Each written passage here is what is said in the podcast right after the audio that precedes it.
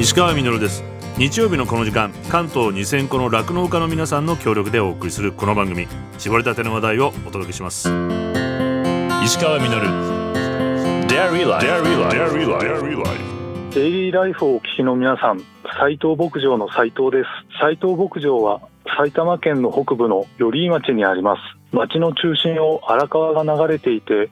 その川沿いにある川の博物館には埼玉県産のヒノキを使った大きな水車があり直径24.2メートルで日本一の大水車となっています。うちの牧場はそこからは離れているんですが周囲を自給飼料用の牧草畑に囲まれておりその他にも野菜畑植木畑園芸用の鉢物畑が広がっています。そこで計算牛60頭育成牛23頭繁殖和牛5頭を飼育しています。私の牧場では自給飼料のイタリアンライグラスを3.5ヘクタール作っていて主に育成牛と貫入牛に給与しています。牛たちが食べたいだけ食べてまん丸になったお腹でリラックスしている牛を見るのが好きでしたが、えー、近年の社会情勢により少し給与量を控えるようになってしまいました、えー、その結果以前のような、えー、大きいお腹をした牛たちを見ることはできなくなってしまいました。えー、寄居町は日本一暑い熊谷市が近いこともあり、えー、夏がかなり暑いので暑熱対策に力を入れています、えー、昨年牛舎の屋根に断熱材付きの屋根材を重ね張りして、え今年の夏に臨みましたが、え結果は牛1頭あたりの平均乳量が昨年の107%といい結果になりました、えその他にも遮光ネットや屋根への散水球体へのミスト送風船の増設も行い、えー、自動給餌機も給与回数を増やし牛たちが少しでも多く餌を食べられるように工夫しています。ウクライナ侵攻その影響で飼料資材費光熱費燃料費の高騰それと子牛価格の下落で酪農経営が今までにないくらいかなり圧迫されていて、えー、それに加えて異常気象やっぱり夏の異常な暑さもありその中で牛を管理していくのは本当に大変です、えー、消費者の皆さんどうか一杯でも多く牛乳を飲んでください、えー、それが私たち酪農家への支援になり私たちのこの困難を乗り越えるやる気につながります。私は牛乳は牛からの贈り物だと思っています。飲んでくれた皆さんを健康にしてくれるサポート酪農家としてこれからも頑張っていきたいと思います。私は酪農のほかに農協での青年部員の一員としても活動していて、えー、青年部員の経営技術と生産性向上を目的に、えー、バーンミーティングや牧場視察それから講師を招いてのセミナーなどを行い情報交換や意見交換をして親睦を深めています、えー、石川さんこれからも酪農の応援をお願いします。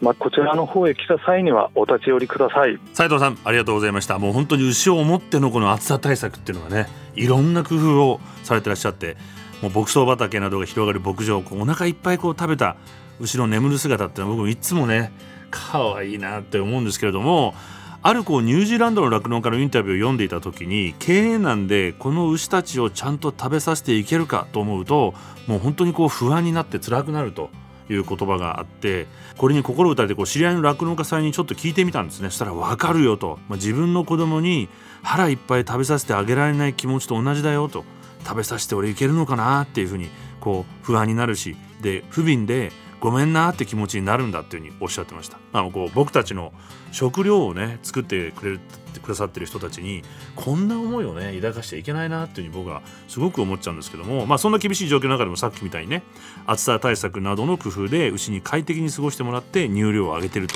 いうことで、まあ、僕たちが飲むいっぱい飲むことで牛たちもこうご飯がいっぱい食べられるようになるんじゃないかなというふうに思うとねまた一杯こう飲みたくなるんですけどもちなみにですねこのよりなんですけど環境省が認めた名水百選のある水が2つあるそうなんですよねでこれねずっと水源をたどっていくと僕が今年の初め1月4日だったんですけども真冬の雪山登山した拳ヶ岳っていう山にたどり着くんです。で2475メートルの山から降りていってまあ、東京湾まで173キロ荒川の大元になるそうなんですけどもちょうど寄居までがその水の流れの上流域になるそうです。真冬の雪山でこう僕たった一人でですねマイナス15度ぐらいだったと思うんですけどももう寒くてでも帰りはこう暗くなっちゃってヘッドライトで一人で降りてきたんですけどもとにかくね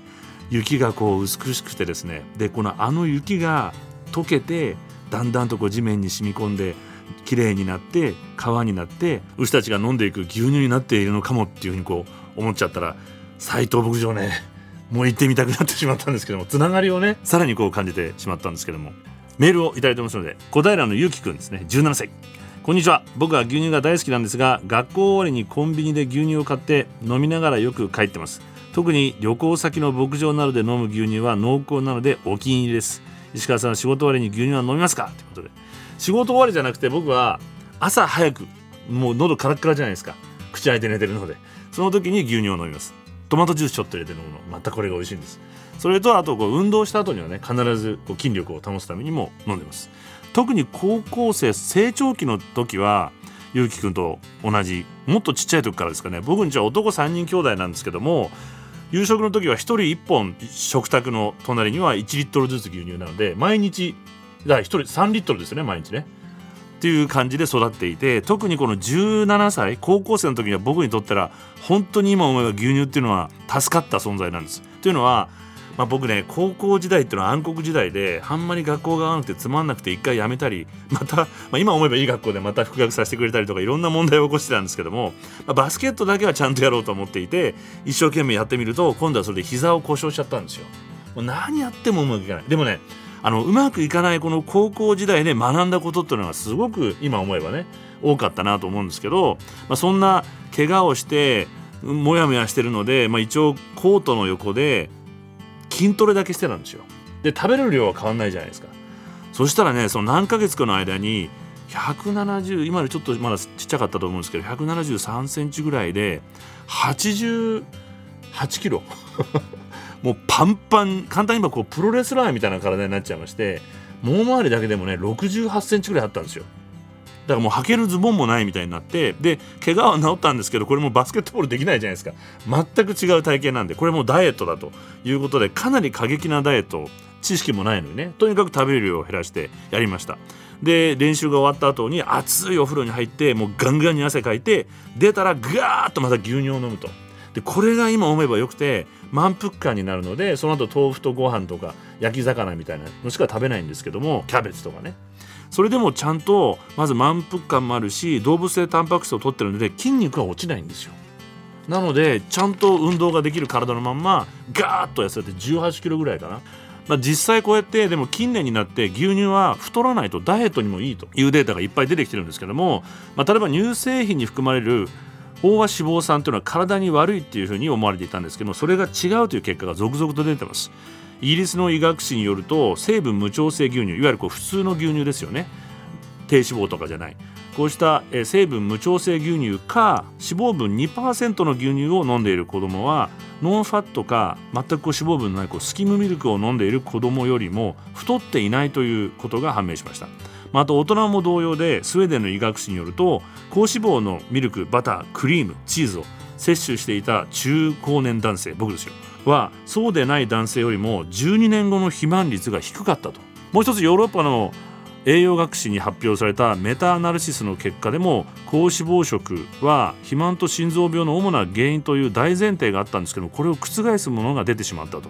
16の分野から行ったこの分析高脂肪な乳製品の摂取は逆に肥満のリスクを軽減するという体重コントロールに役立つよという結果が出ました。まだこうした現象の因果関係っていうのは分かってないんですけども、まあ、例えば脂肪分の多い乳製品さっきの僕みたいにこうぐっと満足感を与えて結果食事量全体の食べ過ぎっていうのを防いでるんじゃないかとかもっと複雑な理由で乳製品の脂肪の中にある生理活性物質が人のメタボリズムに働きかけ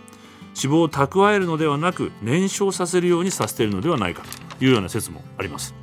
こうした次々と出てくるデータが牛乳の脂肪分では太らないということを示しているんですけどももちろん全ての食べ物にこれはほぼ共通している通り食べ過ぎたら絶対太ります。それは取り過ぎたらね。でまたさらに循環器系アメリカの医学誌があるんですけどもここがですね3333人の血液サンプルを1980年代から20年間にわたり取り続け血中にどれだけ乳脂肪があるかっていうのを調べ続けました。結果乳脂肪分が血中に多い人はそうでない人より50%も2型糖尿病の発症率が低いというデータが出ました。ミルクヨーグルトチーズを食べる方が糖尿病に逆になりにくいと、ま、これも因果関係はまだわからないんですけども低脂肪乳とかを飲む人は満足感が得られないのでより多くの炭水化物を摂るということはもう証明されているのでこれが原因ではないかと思われています。糖質の摂りすぎね。このようにファットを取ればファットになるという脂肪イコール悪という考え方変わりつつあります。じゃあいつからこの脂肪は悪者にされるようになったのかということなんですけどもアメリカの心臓病の死亡率が1910年には10%だったのが1950年になるとバーンと3倍の30%に上がります。これ理由が不明でした。そして1953年9月2日ドゥワイト・アイゼンハワー34代大統領自身が心臓発作を起こして国中がちょっとパニックになります。株価まで6.5%急落したと言われてるんですけどもその後大統領11月11日公務に復帰するまで6週間アメリカは大統領不在の時期というのがありまして国民の間に心臓病への不安というのがどんどん高まっていきました、まあ、そこでミネソタ大教授のアンセル・キースというのが、まあ、政府により指名されて、まあ、支援も受けてなぜアメリカがも世界で最も心臓発作を起こしやすい国なのかというのを調査しました。これいわゆるこうセブンカントリースタディというものでアメリカフィンランドオランダイタリア日本ギリシャ以前のユーゴスラビアと共同調査をしてそうしてみるとギリシャ日本など飽和脂肪酸摂取の少ない国ほど心臓病が少ないということに着目しました。まあ、そこでアメリカ人の心臓発作率の高さは高脂肪食によるものと結論付けたんです。でまた地中海沿岸に暮らす人々は最も心臓発作の発症率が低く、まあ、彼らの食事は低脂肪食だったことから地中海ダイエットですね。地中海食がいいよということも推奨するようになってきました。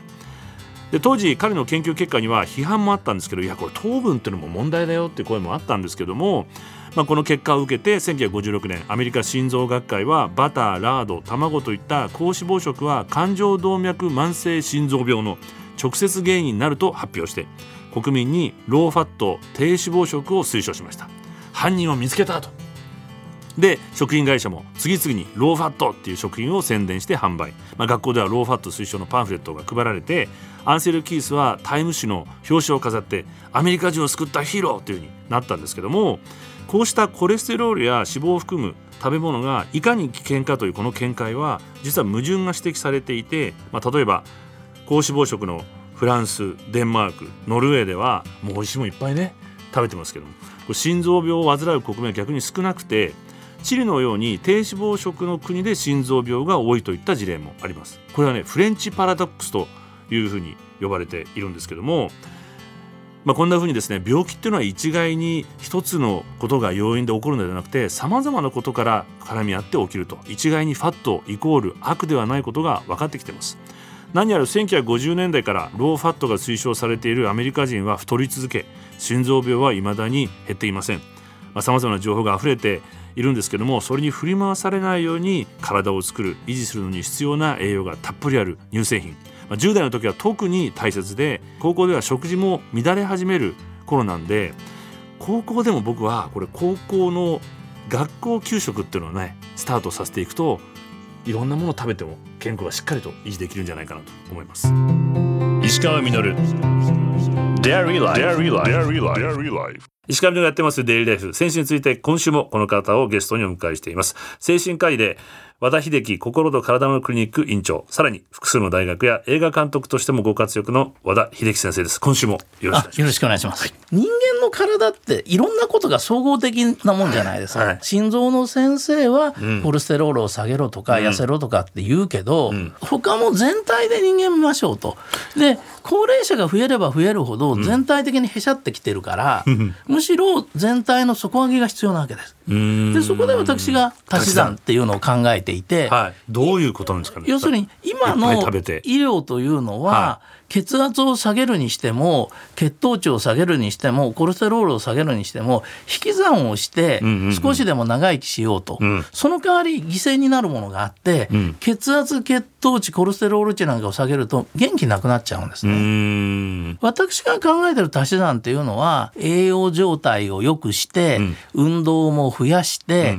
免疫力も上げて、そしてホルモン？はいはい、つまり男性なら男性ホルモン女性なら女性ホルモンを増やす、うん、つまり若い時の体にいかに戻していくか。でいかに高齢者に元気になってもらうかが私の考えこれが70え60代から始まるんですかね？まあぐらいから始めといた方がいいと思います。結局60代過ぎたらもうメタボ対策なんてやめてあしなくていい、うん、むしろたくさん食べましょうと、はい、実際、まあ、仙台の郊外で40歳の人の、まあ、平均余命を、うんうん、まあ、5万人対象に調べたことがあるんですけども、はい、それによると痩せ型の人と比べてやや太め。つまりメタボの基準に当てはまるっていうのは BMI が25を超えるとメタボと疑い、になるんですけど実は一番長生きしてたのが25から30の人なんです。60代70代になってくるとね、うん、やっぱりちょっとふっくらしてる人の方が絶対若く見えます、うん、幸せそうだし、幸せそうだしね。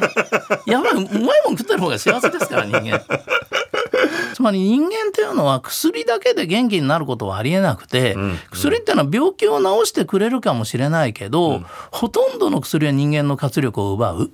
ということ何かやっぱ抑えるってことなんですか？そうなんですそうなんですそうなんですあの実は最近ちょっと私興味があって運転禁止薬という項目をですね、はい、今日ラジオを聞かれてる方も石川さんも、はい、あのネットで調べていただきたいと思うんですけど日本の医者が処方する薬の5分の1が運転禁止薬ももしくは運転注意薬と言われる飲んでる時は運転してダメよってやつですか？運転禁止薬そうですね。つまり風邪薬だとか、書いてありますね。あと睡眠剤安定剤その手の薬とか、はいあと転換の薬とか、うん、まあそのパーキンソンの薬とか、うん、その手の薬はまあ一応運転禁止薬と。うんうん、で血圧の薬とか血糖値の薬は頭がふらつくことがあるので運転注意薬とされてるんですね。だけど運転注意薬を何種類も組み合わせちゃうと結構危ない。なるほど。極力薬っていうのは減らした方がよくて、うん、で足した方がいいのは僕は栄養だと思ってます。で特に栄養の中で年を取って足してほしいのが、まあ、タンパク質と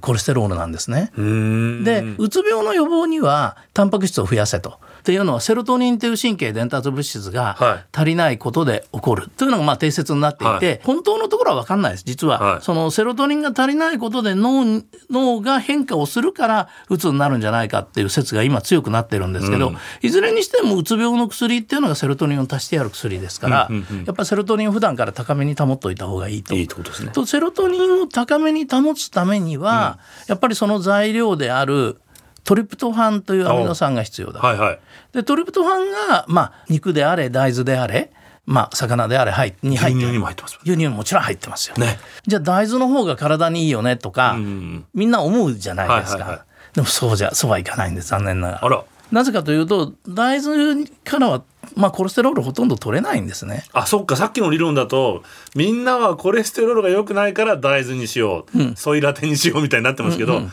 コレステロール必要だなんですよね。人間には必要です。特に年を取れ取るほどコレステロールは必要なんです。なるほど。タンパク質を、うん、取りながら上手に取るためにはやっぱ動物性が良くて、うん、肉か牛乳ですよ。ありがとうございます。やっぱり子供だってさ牛乳で育つじゃないですか、うん、牛乳を飲むようになって日本人の身長がどれだけ伸びたかを考えてほしいんですいやそうですよね。で学校給食にはちゃんと牛乳が出るわけですよ。今給食で出さないっていう方向なんか意見もあったりとか。そうなんです。もう本当に馬鹿げてますよね。特にコロナ禍になって、うん、学校給食が休みになって、うん、その分牛乳の売り上げとかその他が減ったって話をニュースで聞くとね、はい、やっぱりお母様お父様は一つ考えてほしいのは、学校で出てる分ぐらいの牛乳は家で飲ませないと発育とか脳の発達に悪影響がくる、これね脳も実はコレステロール大事なんですよ。脳の神経細胞もコレステロールが左右になってますからやっぱり日本人が欧米化してね、欧米に体格だとか顔つきだとか、運動能力今はもう運動能力なんか見てもねねサッカーにしても野球なんして負けなくなってきてるのも、もうこれ食生活なんですよ。どう考えても現実実はそうだと。そうなんです。一番悪いのは日本の大学の医学部では、栄養学が学べないんです。これねもう昔から悪い習慣で、はい、東京帝国大学医学部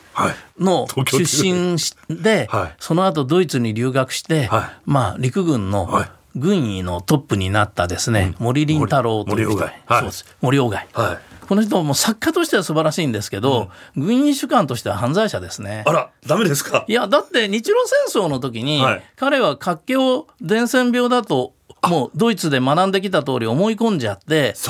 で植物対策をしなかったから日露戦争っていうのは戦死者の3倍活気で死んでるんです。そんななんですそうです。あれ食べ物のせいだったんですよね？ビタミン不足。そうです。おっしゃる通りはい、この時に海軍の、軍医の責任者だった高木健官という人がいて、うん、この人はイギリスに留学して、はい、でイギリスの栄養を見習わないとダメだと。イギリス人も当時も日本人よりも20センチぐらい体大きいし、はいはい、それで結核もほとんどいないし、うんうん、あと活気もいないと、うんうん、日本人に肉食わしかないと。と考えたんです。でだから玄米説が強いんだけど玄米よりも大事なのはやっぱり肉だって考えて。海軍カレーってそういうことか。おっしゃる通りです。高木健官氏がどうやって日本人に肉を食わせようかって考えた時に、まあ、豚がまあ当時はそんなに美味しくなかったし、うんうん、あとやっぱ味をどういう味付けが日本人に馴染むかって考えた時に、うん、インドがイギリスの領土だったので、うん、カレー屋が多くて、この味日本人に合うなって言って、えー、それで高木玄関が海軍カレーを発明したんですよ。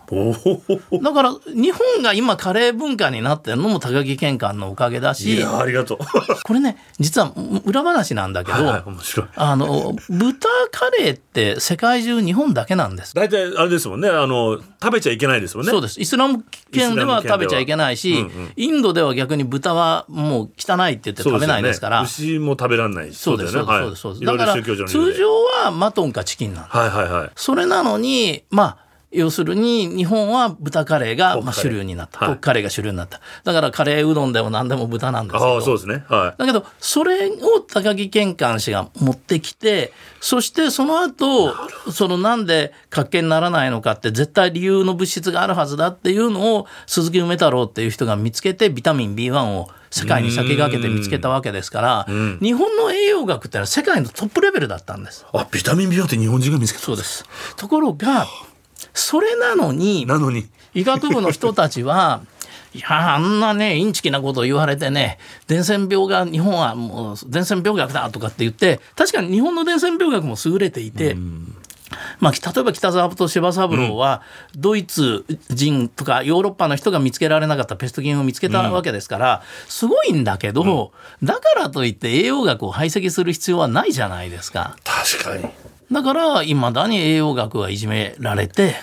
医学部では学べないと、ちょっとあの思ったんですけど和田さん先生本当いろんなことやられてるので逆にこう日本ってこうスペシャリストをこう重んじる文化がそうですそうです専門家っていうともうそればっかりになっちゃうけどジェネラルにこう包括的に見る力が弱い。と思いますよね。このジェネラルって考え方もその高木健官が留学したイギリスの考え方で、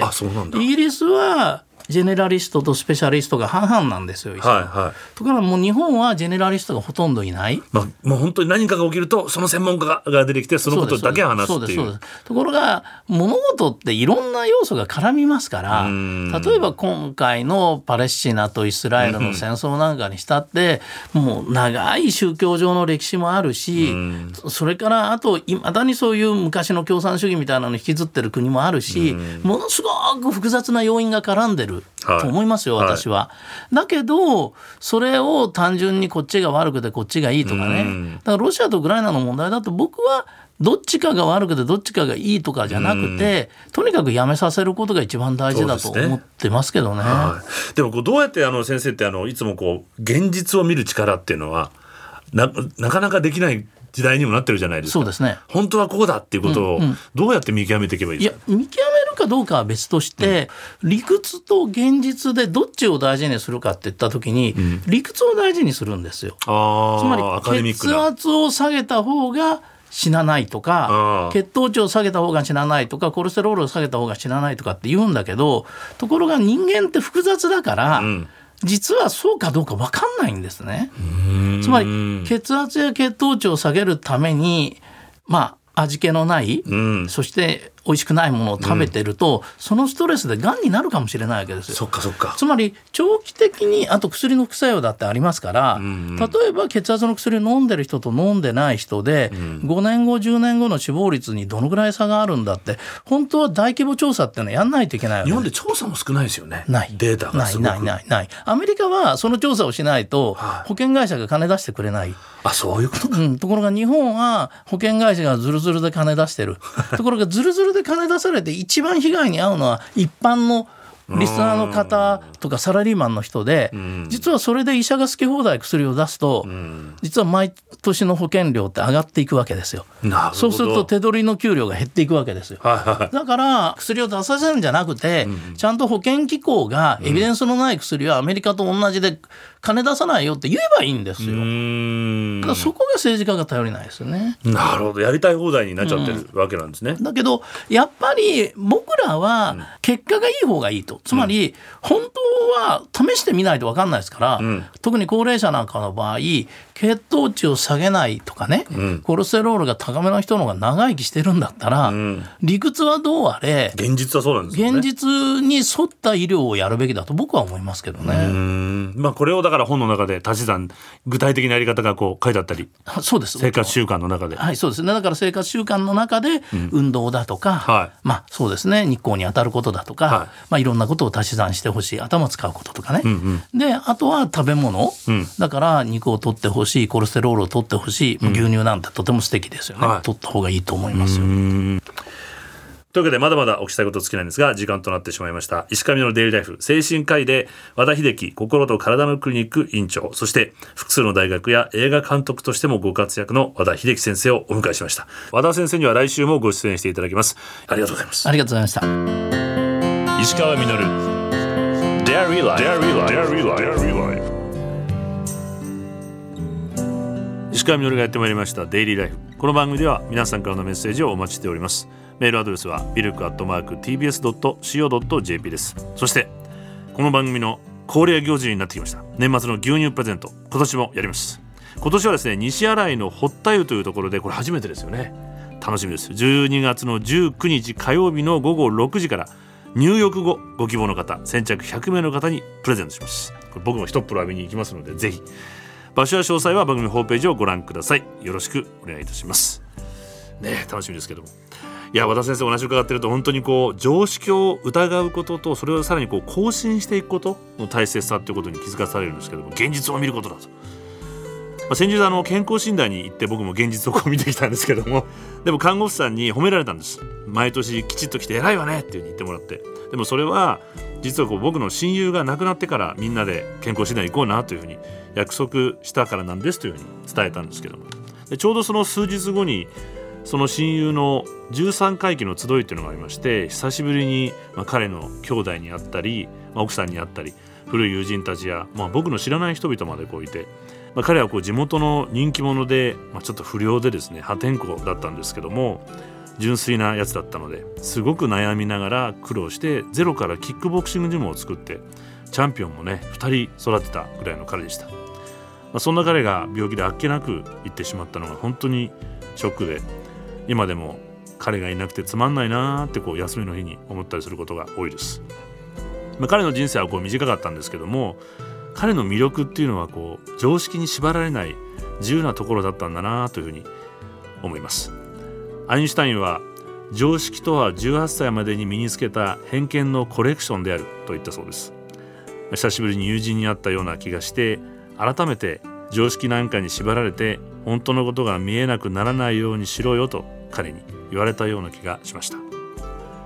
石川稔デイリーライフ。この番組は関東2000個の酪農家関東生乳関連の提供でお送りしました。石川稔。Dairy Life